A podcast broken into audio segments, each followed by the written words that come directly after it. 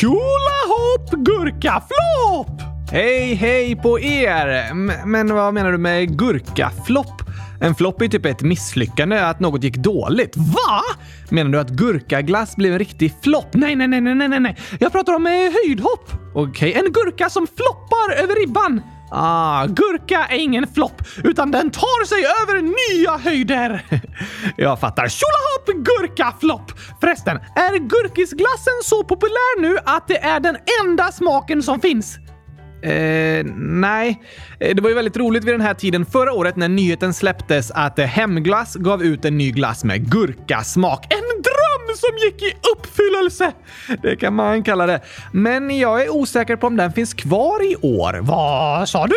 Jag kan inte hitta den i årets sortiment på deras hemsida. Har de tagit bort gurkaglassen? Um, jag är lite osäker. Om någon mer lyssnare vet så får ni gärna berätta för oss. Dock är det flera nya glassmaker som har släppts i år. Okej? Okay? Till exempel fyller Bamse 50 år och får två jubileumsglassar, står det, med smak av dunderhonung. Uh, nej. En med blåbärssmak doppad i choklad och en med päronsmak doppad i choklad. Blir du stark som Bamse om du äter dem? Tyvärr inte. Sen står det här om en som heter ananasbåt och en delicatobollsglass. Va? Den lät lite tokig, men antagligen väldigt god. Har de bytt ut gurkaglass mot delicatobollsglass? Det verkar så. Det här gör mig deprimerad, Gabriel. Fast eh, du säger ju att du gör den godaste gurkaglassen själv. Vi upptäckte ju att gurkis knappt innehöll någon gurka. Sant! Ska du äta riktigt god gurkaglass så riv en gurka och blanda i den i vaniljglass. Om du lägger i riktigt mycket gurka kan du nästan övertyga dina föräldrar om att det är en sallad. Eh, ja, jag skulle fortfarande klassa glass som en efterrätt, även om den innehåller mycket grönsaker, som gurkaglass. Okej, okay. men eh, det verkar som att svenskarna kanske tyckte att gurkis var en gurkaflopp. Nej, lyssnarna berättade ju om att den eh, sålde slut överallt och inte gick att få tag på. Ja, kanske det. Eh, det finns många olika åsikter om den. Alla gillar olika och det är helt okej. Okay. Precis, Oskar. Jag har börjat lära mig det nu. Det är något viktigt att lära sig. Alltså, jag kan inte förstå hur någon inte kan älska gurkglass hur de hellre kan vilja äta chokladbollsglass. För mig känns det helt otroligt. Men jag har lärt mig att alla tycker inte likadant som jag gör, utan de kan gilla andra saker och det är helt okej. Okay. Såklart. Jag hade hellre valt delicatobollsglass än gurkisglassen, tror jag. What? Fast alltså, först hade jag smakat på gurkis för din skull, Oscar. Det var snällt. Men på tal om tokiga saker. Vadå för tokiga saker? Jag tycker att gurkaglass är lite tokigt. Nej, det är det mest logiska och naturliga som finns. Ja, kanske det, men det är många som tycker det låter lite skojigt liksom med en grönsak i glass. Ja, ah, det har du rätt i. Det är därför jag älskar gurkglass. För att det låter skojigt och är godast i världen. Just det, jag är faktiskt glad om gurkis inte finns i sortimentet längre. För om det hade blivit supervanligt att äta gurkglass, då hade inte jag varit lika tokig längre. Och då hade inte barnen skrattat när jag säger att jag älskar gurkaglass! Hemska tanke, eller hur? Kanske får du nu behålla din unika position då som Sveriges främsta gurkaglassälskare, Oskar. Det är många lyssnare som är där uppe med mig. Det är det. Du är en riktig gurkaglassinspiratör ju. Men jag har något annat lite tokigt att berätta om. Vadå? Vi kan ta gurk qa först så ska jag berätta sen. Okej, okay. välkomna till ett nytt torsdags gurk qa frågeavsnitt. Välkomna.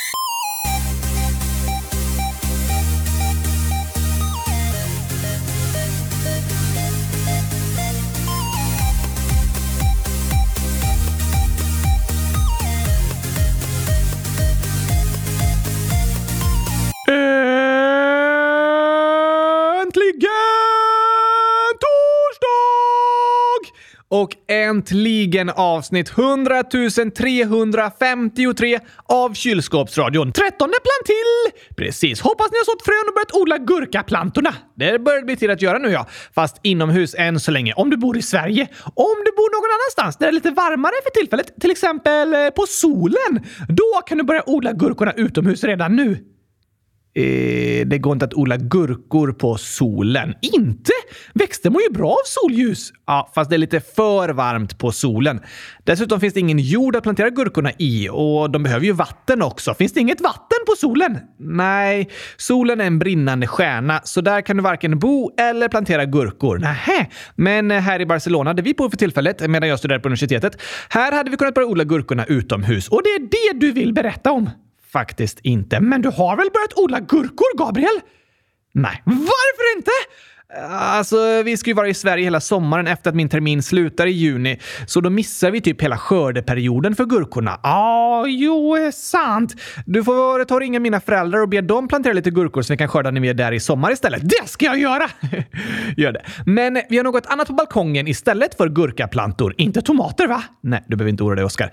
Men jag var borta några dagar förra veckan och när jag kom hem och öppnade balkongdörren måndag morgon så låg det några pinnar där och ett ägg. Ett påskägg? Nej, ett litet, litet fågelägg. What? I den lägenheten vi bor i så är det liksom fönster som vetter ut mot en väg och där är det två små balkonger. Och på en av de balkongerna tyckte tydligen en duva att det var lugnt och skönt när det inte var någon hemma i lägenheten. Så den började flytta dit lite pinnar och la ett ägg. Så duvan har byggt ett bo på balkongen? Ja, alltså det är inte mycket till bo. På dagens avsnittsbild kan ni se hur det ser ut. Det är lite utspridda pinnar på balkonggolvet bara. Ja, precis. Alltså, jag tror att den där duvan har fuskat på provet i bobyggande.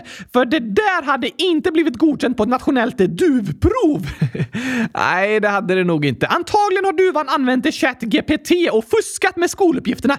Men sen insåg den att ChatGPT inte kan bygga ett riktigt bo åt den.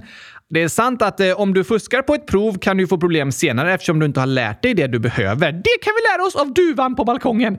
Ja, alltså, jag vet inte om den har skrivit något nationellt prov i bobyggande.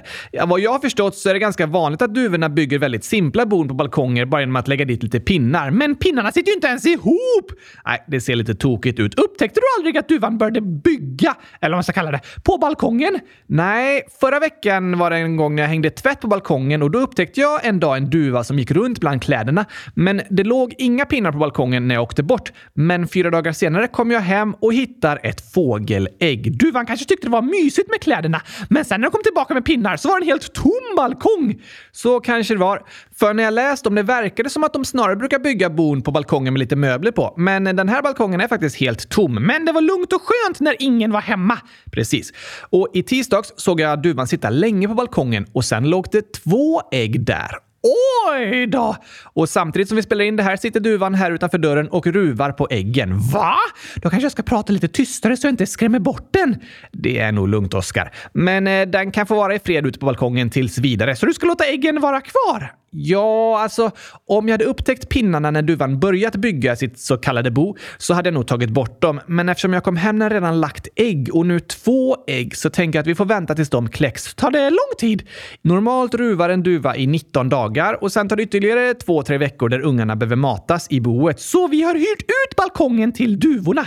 Ja, eller ja, de får låna den gratis. Den är så pass liten att den är svår att vara på ändå. Och vi har ju en till. Sant! Är det vanligt att duvor bygger bon och lägger ägg på balkonger? Ganska vanligt. Särskilt vanligt är det att fåglar lägger ägg på platser där människor inte befinner sig för tillfället. Kanske för att de är bortresta eller för att det fortfarande är kallt och de inte börjar vara på balkongen eller verandan än. Ah, och sen så kommer människorna tillbaka och duvorna bara Oh no! Typ så. Det finns många olika knep för att hålla duvor och fåglar borta från balkongerna. Varför det? Det är inte så trevligt om de är där och bajsar på allting eller gör det till en permanent boplats och börjar komma tillbaka igen nästa år. Just det! Men vi har ju inget de kan bajsa på på den balkongen där äggen ligger nu. Men vi får nog se till att städa golvet ordentligt sen. Och det är faktiskt ganska mycket fågelbajs på persienner och balkongerna på den här gatan vi bor på. Och det är många som hängt upp aluminiumbitar och CD-skivor i snören på balkongerna. Va? Är det skivor med musik som duvorna inte tycker om? Nej, alltså det är för att solen blänker i dem när det blåser och då försvinner fåglarna. Aha! Vi får kanske ta och hänga ut det sen tror jag. Men tänk om du hänger ut en CD-skiva med duvornas favoritartist och så kommer det hit hundratusen stycken duvor för att lyssna på den. Alltså, musiken från CD-skivan spelas ju inte upp utan den hänger där för att blänka i solen. Just det! Nu när du pratar om duvor kommer jag att tänka på första avsnittet i djurkalendern och brevduvan eh, Cherami. Just det! Det var en spännande berättelse. Verkligen! Kan vi lyssna på den igen? Ja, men vi kanske kan avsluta dagens avsnitt med att lyssna tillbaka på den berättelsen. Det kanske är en brevduva som ligger och ruvar på vår balkong som bara väntar på att vi ska ta loss ett meddelande från dess ben. Nej, det tror jag inte. Har du kollat? Inte så noga. Det vore spännande. Ja, jo, absolut. Annars så kan vi skriva en lapp och ge till duvan, så kan den ta med sig den till nästa person. Vad skulle du vilja skriva på den lappen då? Hmm. Jag vill skriva två saker. Okej. De viktigaste sakerna som jag vill lära ut till alla människor. Jag tror jag kan gissa vad det här kommer att handla om. På första raden ska det stå 1 plus 1 är lika med 100 000. Det är ju inte sant. Jo, det är sant. Men det är nästan ingen som vet om att det är sant. Därför måste jag skicka massor av brevduvor till alla människor så de får lära sig att 1 plus 1 egentligen är lika med 100 000.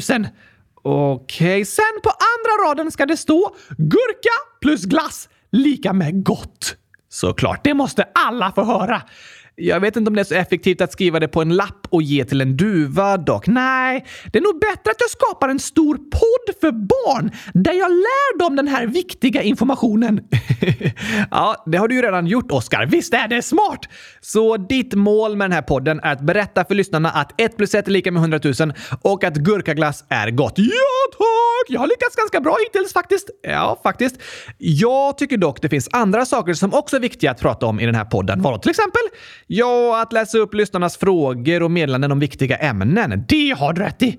Det är enligt mig ännu viktigare än att prata om gurkaglass. Ja, um, mm, kanske. Jag förstår förstår vad du menar. Men jag tycker ändå att det är lika viktigt. Båda är liksom 100 000 poäng viktiga på en 10-gradig skala. Det går inte att bli viktigare. Eh, Okej, okay. alltså lyssnarnas inlägg och gurkaglass och hundratusen är så viktigt det kan bli. Men det låter bra. Då hoppar vi in i frågelådan! Hoppar in i frågelådan!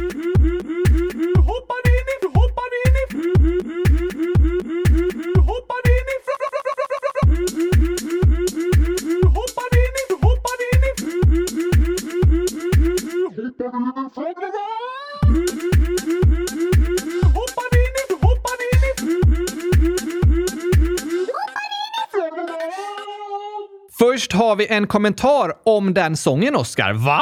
Knak, tusen år skriver epic fail. När ni hoppar in i frågelådan så säger Oscar bu, bu, bu hoppar vi in i frågelådan. Ja, ja. Vi lyssnar igen. Det låter nästan som jag är ett spöke som säger bu, bu, bu, bu, bu hoppar vi in i frågelådan. Nästan, men jag säger nu. Ja, men med redigeringen låter det lite som bu. Hoppas jag inte skrämde någon. Det tror jag inte. Sen frågar Ellie, 8 år, hur många länder finns det på jordklotet? Oh, bra fråga! Ja, och lite klurig för att det tar så lång tid att resa runt jorden och räkna alla länder. Eh, ja, det hade tagit lång tid, men vi kan ju räkna utan att behöva resa till varje land. Men då kanske du missar något? Ja, idag går det ju att se hela jorden från rymden. Till och med i våra telefoner har vi en karta över varenda plats på jordklotet. Det är väldigt häftigt! Verkligen. Men förr i tiden ritades kartorna genom att människor reste runt jorden och utforskade haven och världsdelarna. Förra veckan var jag faktiskt på ett museum där de bland annat hade gamla jordglobar och de var lite tokiga att se, för vissa länder hade helt fel storlekar. Va? Ja, norra Finland var till exempel superstort och Japan hade inte en så avlång form utan mer ett runt land och, och så var Stilla havet superstort. Det är väldigt stort. Ja, men på den jordgloben var det ännu större än det egentligen är, medan Svarta havet var väldigt litet. Det var nog lite svårt att hålla koll på exakt hur stora haven var när de mättes genom att de åkte båtar över haven.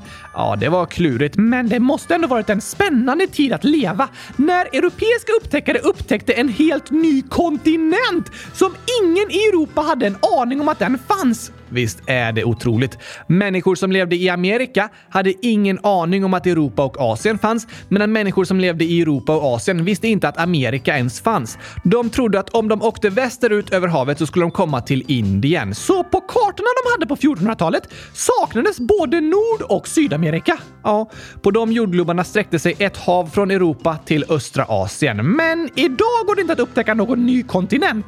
Nej, nu har vi ju satellitbilder över hela jorden från rymden områden. Men varför är det då så svårt att säga hur många länder det finns?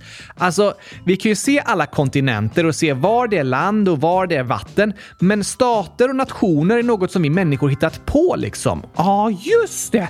Du menar att det är människor som har delat in jorden i olika länder och bestämt var gränserna ska gå? Ja, precis. Och de flesta gränser har ju bestämts efter krig och många gränser är det fortfarande konflikter runt. Sant! Olika länder finns inte till av sig själva, utan det är en social konstruktion som vi människor hittat på. Vi har dragit gränser, målat flaggor, bestämt huvudstäder, officiella språk och så vidare. Men eh, därför håller inte alla med varandra om vad som är ett land och vad som inte är ett land. Aha! Eller vilka områden som borde höra till vilket land? Precis. Det är något väldigt omstritt. Och genom historien har det funnits olika teorier och idéer om vad som är ett land och hur ett nytt land skapas. Och det huvudsakliga sättet idag är att för att ett område ska få kallas för ett eget land så måste det erkännas av andra länder. Okej, okay. så om de som bor i Skåne säger “Vi vill vara ett eget land” så blir de inte det av sig själva. Men om Sverige, Norge, Frankrike, Zambia, USA, Kina, Australien och så vidare säger “Jo, vi erkänner Skåne som ett eget land” då kan det bli ansett som ett eget land. Ungefär så ja. Det finns många områden på jorden som ser sig själva som ett eget land med eget språk och kultur och historia. Men andra länder erkänner inte det området som ett eget land. Ah, Ah! och så finns det vissa områden som en del länder erkänner som självständiga stater, men andra länder anser inte att de är självständiga. Oj, oj! Låter lite som en grund till konflikter. Det är det verkligen. Det är omstridda och väldigt konfliktdrabbade områden för att människor inte håller med varandra om vad som är ett land. Men hur många länder finns det som liksom är erkända av andra länder? Ett sätt att prata om hur många länder det finns är att se hur många medlemsländer som är med i FN. Och det är 193 stycken. Så det är länder som erkänner varandra. Det kan man säga. När FN grundades år 1945 var det 51 medlemsländer. Sen har antalet medlemsländer ökat genom åren och nya länder har tillkommit. Under andra delen av 1900-talet var det till exempel många tidigare kolonier som blev självständiga. Sen under 90-talet blev det nya självständiga stater från tidigare Sovjetunionen och Jugoslavien och så. Så antalet länder i världen har liksom blivit fler och fler? Ja. Förr i tiden var det färre stora imperier som kontrollerade och bestämde över stora delar av jorden. Men sen har fler och fler områden blivit självständiga länder och antalet har ökat. Det senaste medlemslandet i FN är Sydsudan som blev ett självständigt land år 2011 efter en folkomröstning om att dela landet Sudan i två delar. Aha! Sen erkände andra länder det som ett eget land? Ja, och Sydsudan blev medlem i FN. Så det finns 193 länder i världen? Ja, riktigt så går det inte att säga. För det första så är det sex länder i FN som inte är erkända av alla andra. Vilka då?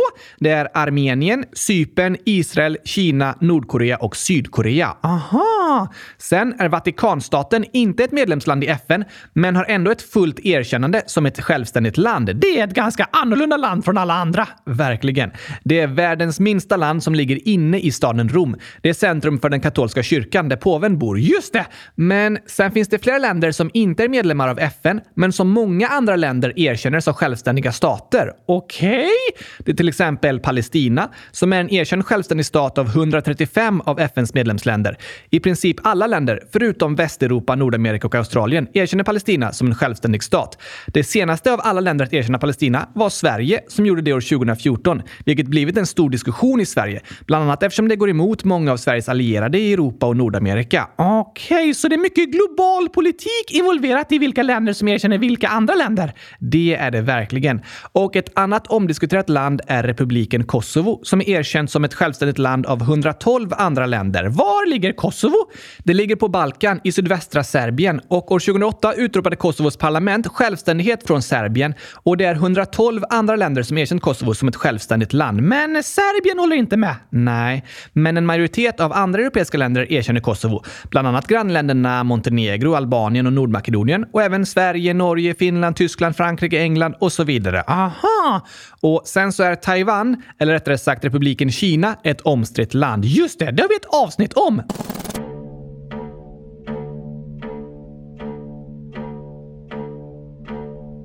Åker till en ö i Stilla havet Tränger ihop oss nästan så det skaver I ett av världens tajtaste länder. Här kan man verkligen säga att mycket händer. Kan inte komma överens om namnet Om vem som tillhör vem och vem som styr över landet. Ett inbördeskrig som aldrig riktigt slutat. Handlar det här är det viktigt att du prutat. Är du hungrig kan du käka lite stinkande tofu. Är du törstig kan du dricka lite snubblande. Whoops! Aj, aj, oj, aj, nej! Inte snubbelti, jag menar babbelti! Ah, ja, var var jag någonstans? Eh, just det.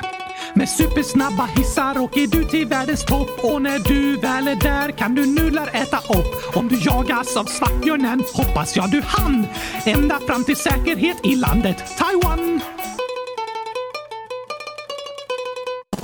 Det är 13 andra länder som erkänner Taiwan som en självständig stat. De flesta vill inte göra det för då blir Kina väldigt arga. Just det. Sen finns det även ett land som heter Västsahara. Ligger det i västra Sahara? Det gör det. Logiskt namn, eller hur? Och just det namnet är ett kolonialnamn som lever kvar. Det formella namnet på landet är Sahariska Arabiska Demokratiska Republiken. Och det är 82 andra länder som erkänner dess självständighet och de kontrollerar ungefär 20 procent av området medan resten är ockuperat av Marocko. Så det är också väldigt omstritt. Ja, alla de här områdena är väldigt konfliktdrabbade, både genom väpnade konflikter och diplomatiska konflikter. Det var faktiskt väldigt klurigt att svara på hur många länder det finns. Det är ganska klurigt, men eh, ungefär 200 stycken. Det är ett snabbt, ungefärligt svar. Men det som är lite spännande med sport är att när det kommer till fotbollsturneringar och OS till exempel, då finns det många fler länder än det finns i FN. Va? Ja. Kosovo till exempel har ett eget fotbollslandslag som flera svenska spelare har valt att spela i. Har de föräldrar som kommer från Kosovo, men så har de vuxit upp i Sverige och valt att spela för Kosovos landslag? Ja, precis.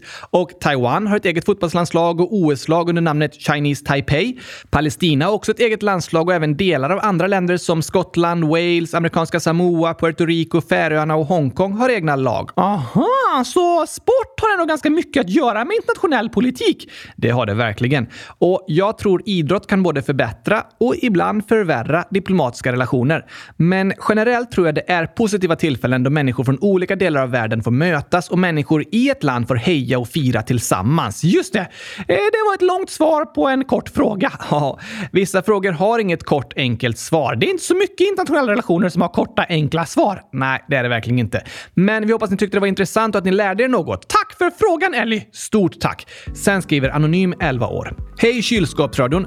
Jag brukar hänga med fem andra tjejer i skolan och alla de är toppen. Förutom en, hon måste hela tiden ljuga och kopiera mig. Hon sitter bredvid mig och är så jobbig och ganska elak. På lektionerna brukar hon alltid prata fula grejer om de andra i gruppen.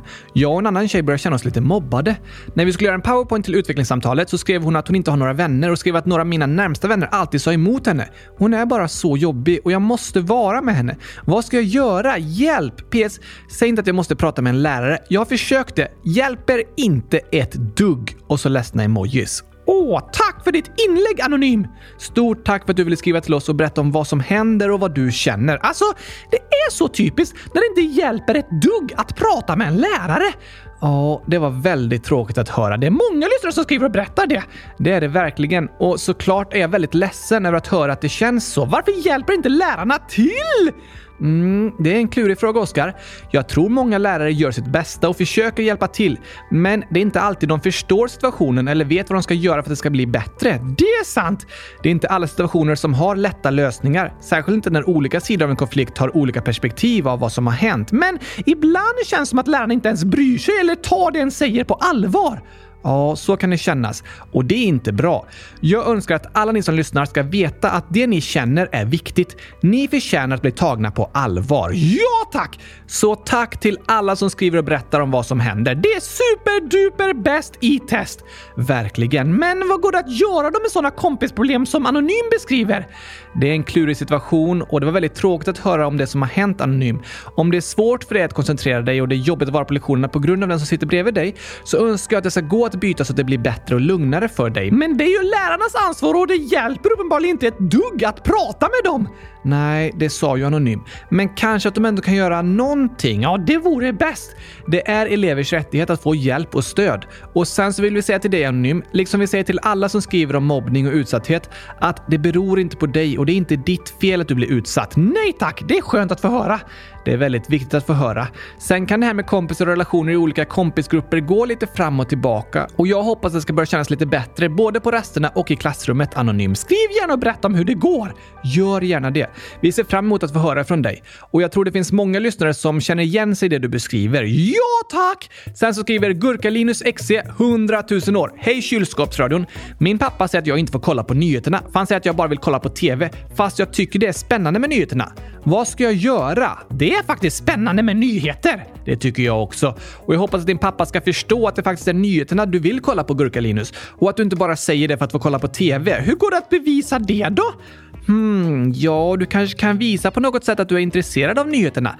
Att ställa frågor till honom om vad som händer och diskutera sånt du har fått höra på andra sätt. Kanske om du läser nyheterna i en tidning eller lär dig något i skolan eller i kylskåpsradion.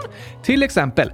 Så hoppas jag att din pappa ska förstå ditt intresse och så kanske ni kan kolla på nyheterna tillsammans. Det kan ibland vara skönt att ha någon att diskutera nyheterna med och ställa frågor till. Det är det verkligen. Ibland får en många frågor av det en läser och får höra och då är det viktigt att kunna ställa de frågorna till någon annan. Nyheter är intressanta, men ibland lite läskiga och kan göra en orolig. Så kan det vara. Så att ha någon att prata med är viktigt. Men det var väldigt roligt att höra att du tycker det är så spännande att kolla på nyheterna, Gurkalinus. Jag tycker också det är spännande att få lära mig mer om vad som händer i världen. Jag tycker det är för få inslag om gurkor på nyheterna. Ja, det saknar du. Ja tack! Annars hade jag kollat hela tiden. Såklart. Sen skriver Smilla, 10 år. Vår katt har något i ögat, men han ska opereras. Jag är nervös. Det förstår jag, Smilla! Ja, såklart är den nervös och orolig när någon den älskar ska opereras. Det gäller såväl husdjur som människor. Ja tack! Min pappa opererades för några veckor sedan och det var ingen farlig operation, men det var ändå väldigt skönt att få ett meddelande från honom när han vaknat upp och få höra att allt har gått bra. Såklart! Och jag hoppas att allt har gått bra för er katt, Smilla. Tack för att du hörde av dig och berättade om vad du känner. Och vi vill säga stort lycka till till alla som ska göra olika undersökningar och operationer eller som är oroliga och nervösa för någon de känner som ska göra det. Just det.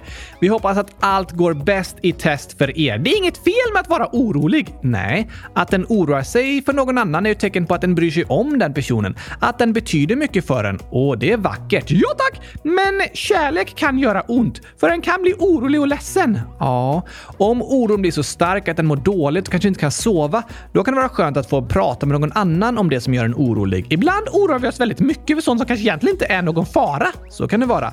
Och när vi sätter ord på det vi känner kan vi lättare ifrågasätta vår oro och fundera på om den är rimlig eller om oron liksom har förstorats i vår hjärna. Sant! Och så kan vi ställa frågor om vad som kommer hända. För kunskap kan vara ett botemedel mot oro. Det brukar vi säga. Men alltså, igår kväll hade jag väldigt svårt att somna, för jag var så orolig. Ja, så jag vågade inte ens stänga ögonen. Oj då. Vad var du orolig för, Oskar? Jag var lite rädd för att det skulle ske något systemfel med maskinerna på chokladfabriken som skulle skapa ett superstort monster som skulle ta med sig hundratusen chokladkakor och knacka på mitt kylskåp och tvinga mig att äta dem! Aha, med den bilden på hjärnan är det omöjligt att somna! Ett monster från chokladfabriken! Ja, jo, det förstår jag. Jag kunde inte stänga ögonen av rädsla för att chokladmonstret plötsligt skulle stå utanför mitt kylskåp. Okej, okay, men sen insåg jag att jag kunde inte stänga ögonen på grund av att jag inte har några ögonlock. Ah, det var därför. Ah, det låter ju lite jobbigt när du ska sova. Nej, det är helt mörkt i kylskåpet när det är stängt. Ja, ah, sant. Och sen insåg jag att du tycker om choklad. Så om chokladmonstret skulle kommit till vår lägenhet så hade du ätit upp alla chokladkakor. Absolut, det hade jag gjort Oskar. Då blev jag lugn. Fint att höra att du kunde sova gott sen. Det är skönt när ens oro går över. Väldigt skönt. Och till alla som känner sig oroliga för något kommer här ett superbotemedel mot oro. Dagens skämt! Det kan vara skönt att göra något roligt och få skratta lite när en bär på oroliga tankar och känslor. Ja, tack!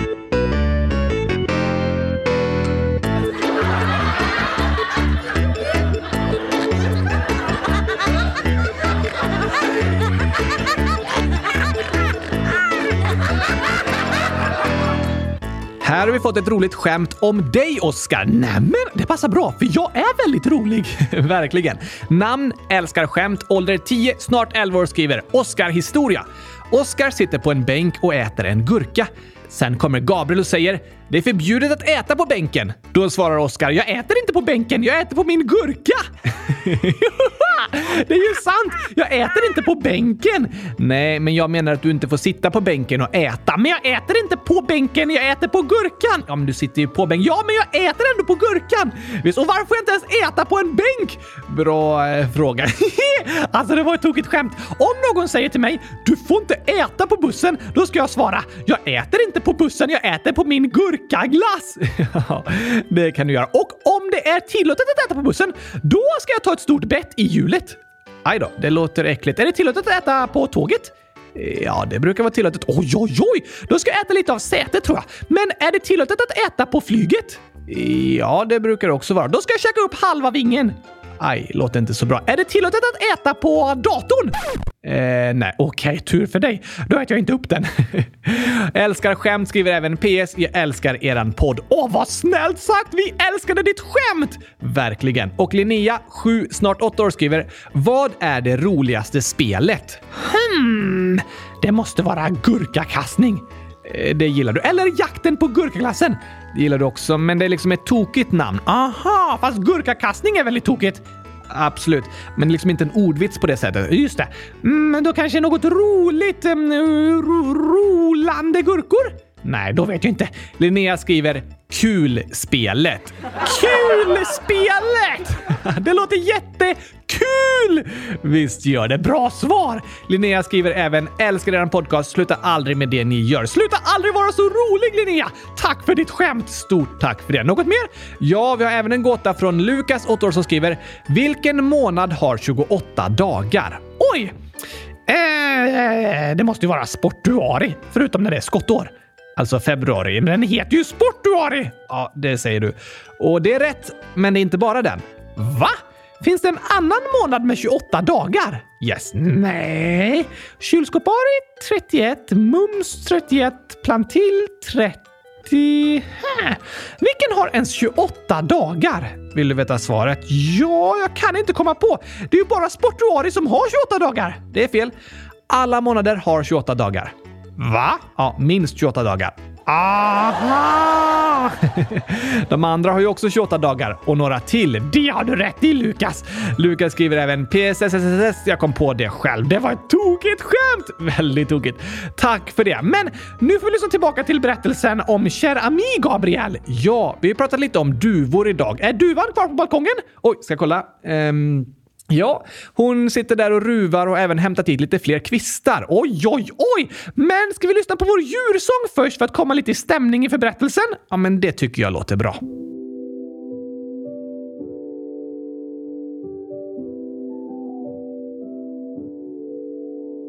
I slutet av ett år som skapat kaos och sår kom 24 dagar där vi följde naturens lagar. Om djur från världens alla länder handlar djurkalendern fylld med fakta och kul. Ända fram till jul, det var dag ett om en duva som kriget sett. Och sen kom dag två om jakar som i Himalaya går Dag tre om snöleoparder på TV. Dag fyra om kaniner som är dyra. Mm, och dag fem om lejon i ett oväntat hem. Sen var det dag sex om koalor som väcks. Dag sju om vargar som gillar all. Dag åtta om ekorrar som kottar spotta. Och dag nio om hunden som går att se på bio. Tio om valar från Arktis Rio.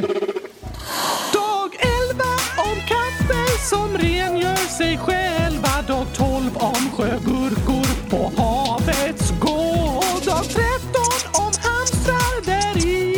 ingen ser dem. Dag fjorton om kattbjörnar vi länge haft fel om. Dag femton om läckfiskarna och dess syskon. Dag 16 om leoparder som inte har bråttom. Dag 17 om läskiga ormar i köksgolv. Dag 18 om långsamma snäckors gång.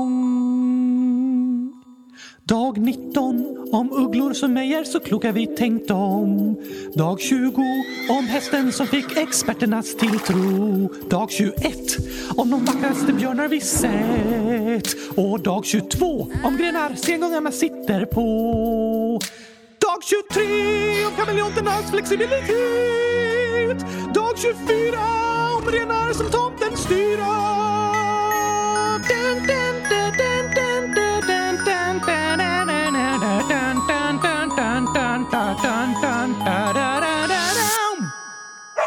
Det finns mycket att lära av djuren i naturen när vi reflekterar och nynnar signaturen till vår djurkalender. Från stränder till gränder vi utforskar världen omkring oss och släpper loss. Vi skrattar och dansar. Önskar vi hade svansar som kudde och halsduk. Nog är man lite avundsjuk på djur som kan ta sig en flygtur. Men vi förundras tillsammans över vår natur.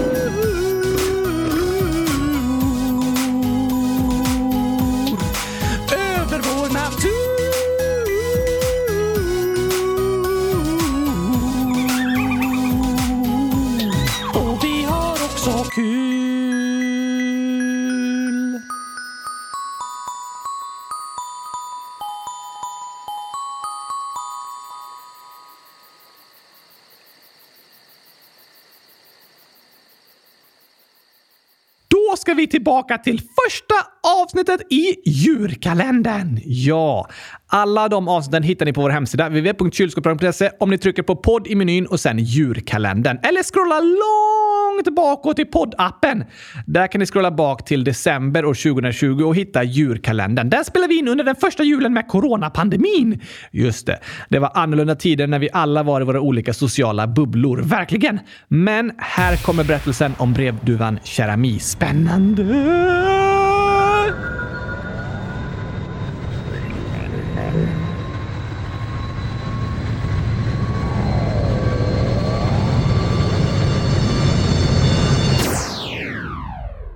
En brevduva är en tamduva som levererar meddelanden. Lär man den vad den ska säga och så åker den och säger det för en annan person? Nej, man skriver ett meddelande på en liten lapp och fäster på duvans ben. Aha!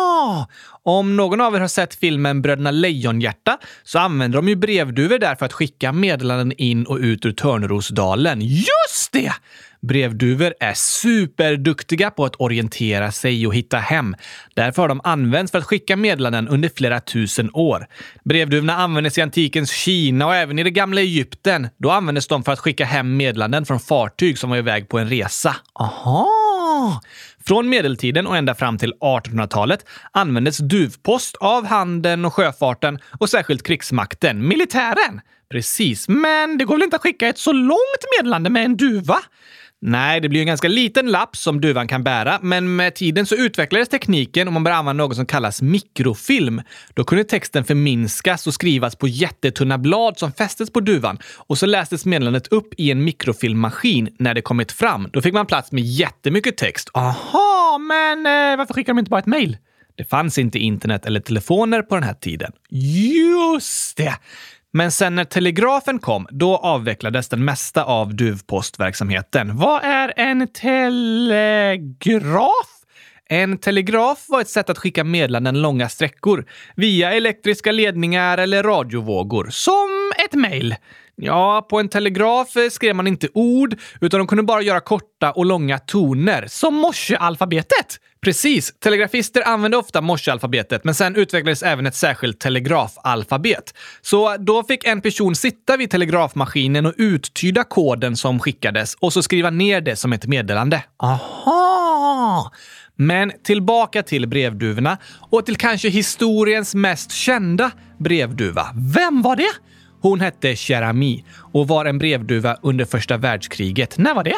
Första världskriget var mellan år 1914 och 1918. Det utspelade sig främst i Europa men inkluderade alla världens stormakter. Användes brevduvor då?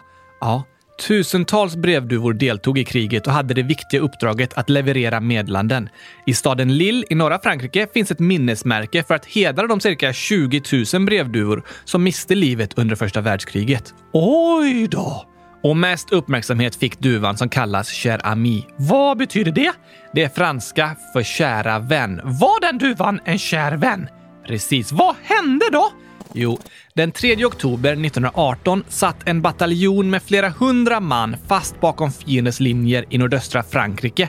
Deras egen armé visste inte att det var dem och började till och med skjuta på dem. Så deras egna vänner sköt på dem? Ja, bland annat. Till slut skrev de ett meddelande som de satte fast på duvan Cherami och hon flög iväg. Fienden sköt mot henne för att hon inte skulle lyckas komma fram och hon träffades och föll till marken. Men lyckades lyfta igen och fortsatte ända till högkvarteret fyra mil bort. På meddelandet hon hade med sig stod det “Vi är utmed vägen som går parallellt med 276,4. Vårt eget artilleri håller på att bombardera oss. Sluta för all sin dar!” Sluta på oss! Så sa de. Det är vi, era vänner. Snälla rädda oss. Skjut inte på oss. Och tack vare att Sheramin nådde fram med sitt meddelande räddade hon livet på 194 soldater ur den bataljonen. Och hon ses som en stor krigshjälte. När hon besköts så träffades hon i bröstet, blev blind på ett öga och förlorade ett ben. Därför fick hon ett träben och sattes på en båt hem till USA. Efter kriget så belönades Cherami med något som kallas det franska krigskorset, som är den finaste medaljen för krigshjältar. För djur? Nej, det är en medalj för människor. Som gick till en duva? Precis. Hon blev även invald i Racing Pigeons Hall of Fame och står idag uppstoppad på ett stort historiskt museum i USA. Wow! Jag visste inte att en duva var en stor hjälte från första världskriget. Nej, eller hur? Och även efter andra världskriget så var det 32 duvor som mottog något som kallas eh, Dickin Medal för sina modiga insatser. Vad var det för medalj? Det var en medalj som instiftades särskilt för djur för att uppmärksamma deras insatser i andra världskriget på samma sätt som människor uppmärksammades med andra slags medaljer. Aha, ska vi prata om de andra djuren också? Nej, vi ska inte bara prata om djur i krig här i djurkalendern, utan om andra spännande historier också och reflektera över vad vi kan lära oss av berättelserna. Okej! Och vad kan vi lära oss från dagens program? Hmm. Vi kan lära oss att eh, duvan... ja, det kan vi lära oss. Och att eh, duvor spelat en viktig roll i historien. Det är sant. Duvor har stått nära människorna i tusentals år och blivit bland annat en symbol för fred. En vit duva med en olivkvist i munnen. Det är en fredssymbol. Något mer? Hmm, ja... Att eh, även om man känner sig liten kan man göra stor skillnad. Åh, det har du rätt i, Oscar. Som keramik! Precis. Vissa kanske tänkte det där är bara en liten duva, men hon räddar livet på flera hundra personer. Ja, faktiskt. Att inte se ner på sig själv är en viktig lärdom. Ibland kanske vi tänker, men jag kan inte göra något åt det där, eller jag är för liten för det där, eller jag är för ung, jag kan inte tillräckligt mycket om det där. Men du kan faktiskt göra skillnad. Det kan du göra om du står upp för det du tror på. Kanske eh, uppmärksamma sånt som är orättvist, som att en person blir dåligt behandlad. Precis. Att säga ifrån när någon mobbas eller retas och att själv vara inkluderande. Vad betyder det? Att låta alla vara med och behandla alla lika. Just det! Symbolen för fred är en liten vit duva. Det betyder att ingen är för liten för att göra skillnad. Inte ens en duva. Ingen är för liten för att göra världen till en ännu bättre plats. Det kan vi lära oss av dagens avsnitt.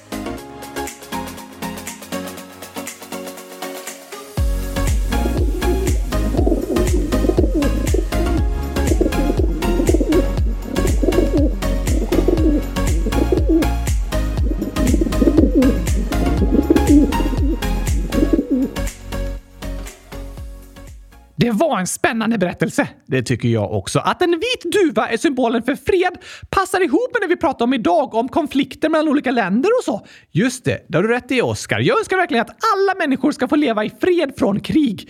Det är en av mina allra högsta önskningar också. Sen så önskar jag även att alla lyssnare ska få världens bästa helg. Såklart. Så hörs vi ju igen i podden på måndag. Jag längtar redan. Jag också. Men förresten Gabriel, trots att du har en hjärna så glömde du bort att du skulle förbjuda mig från att säga gurkaglass, kylskåp och hundratusen idag.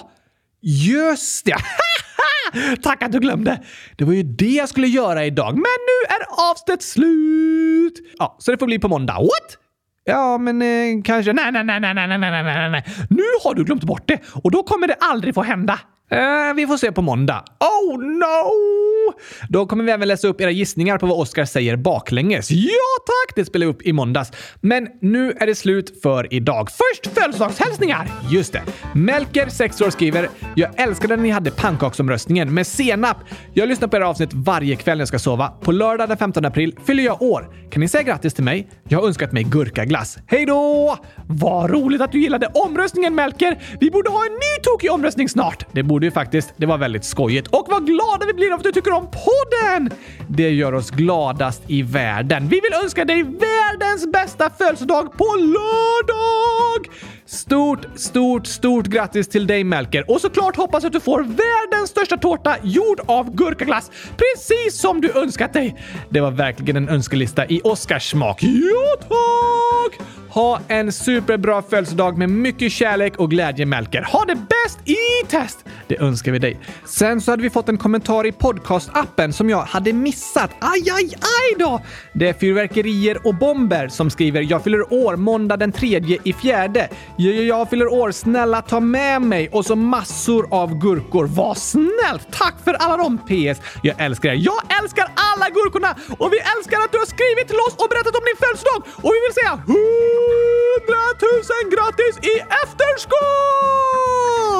Det hälsar vi till dig. Vad roligt att du lyssnar på podden. Jag ber om ursäkt igen att vi missade meddelandet i den podcastappen. Men 100 000 grattis till dig i efterskott. Hoppas du får världens bästa födelsedag med 100 tusen liter gurkaglass. Eller något annat gott. Det finns inget godare. Och jag ser här i inlägget att det är gurka-emojis som är det bästa som finns. Så det måste vara gurkaglass som blir det bästa möjliga för födelsedagen. Mm, ja, kanske det. Vi önskar dig i alla fall världens bästa dag. Ha det bästa test du också! Ja, tack. Sen skriver Isak Isak, 100 000 år, att vi missat hans inlägg och födelsedag den 24 mars. Va? Men vi läste faktiskt upp den hälsningen i avsnitt 100 347 den 23 mars. Woohoo! Lyssna gärna på det, Isak Isak! Grattis igen i efterskott till dig och tack för förslaget att prata om djuret kapybara. Det är det många som föreslår. Det är det faktiskt. Ett väldigt populärt djur nu för tillfället, så det kanske vi borde prata om snart. Ja, ja, ja, ja, tack! Men det blir det inte idag. Istället säger vi tack till alla er som har lyssnat på dagens avsnitt. Vi hörs igen på måndag! Det gör vi. Tack och hej, gurkapastej! Hej då!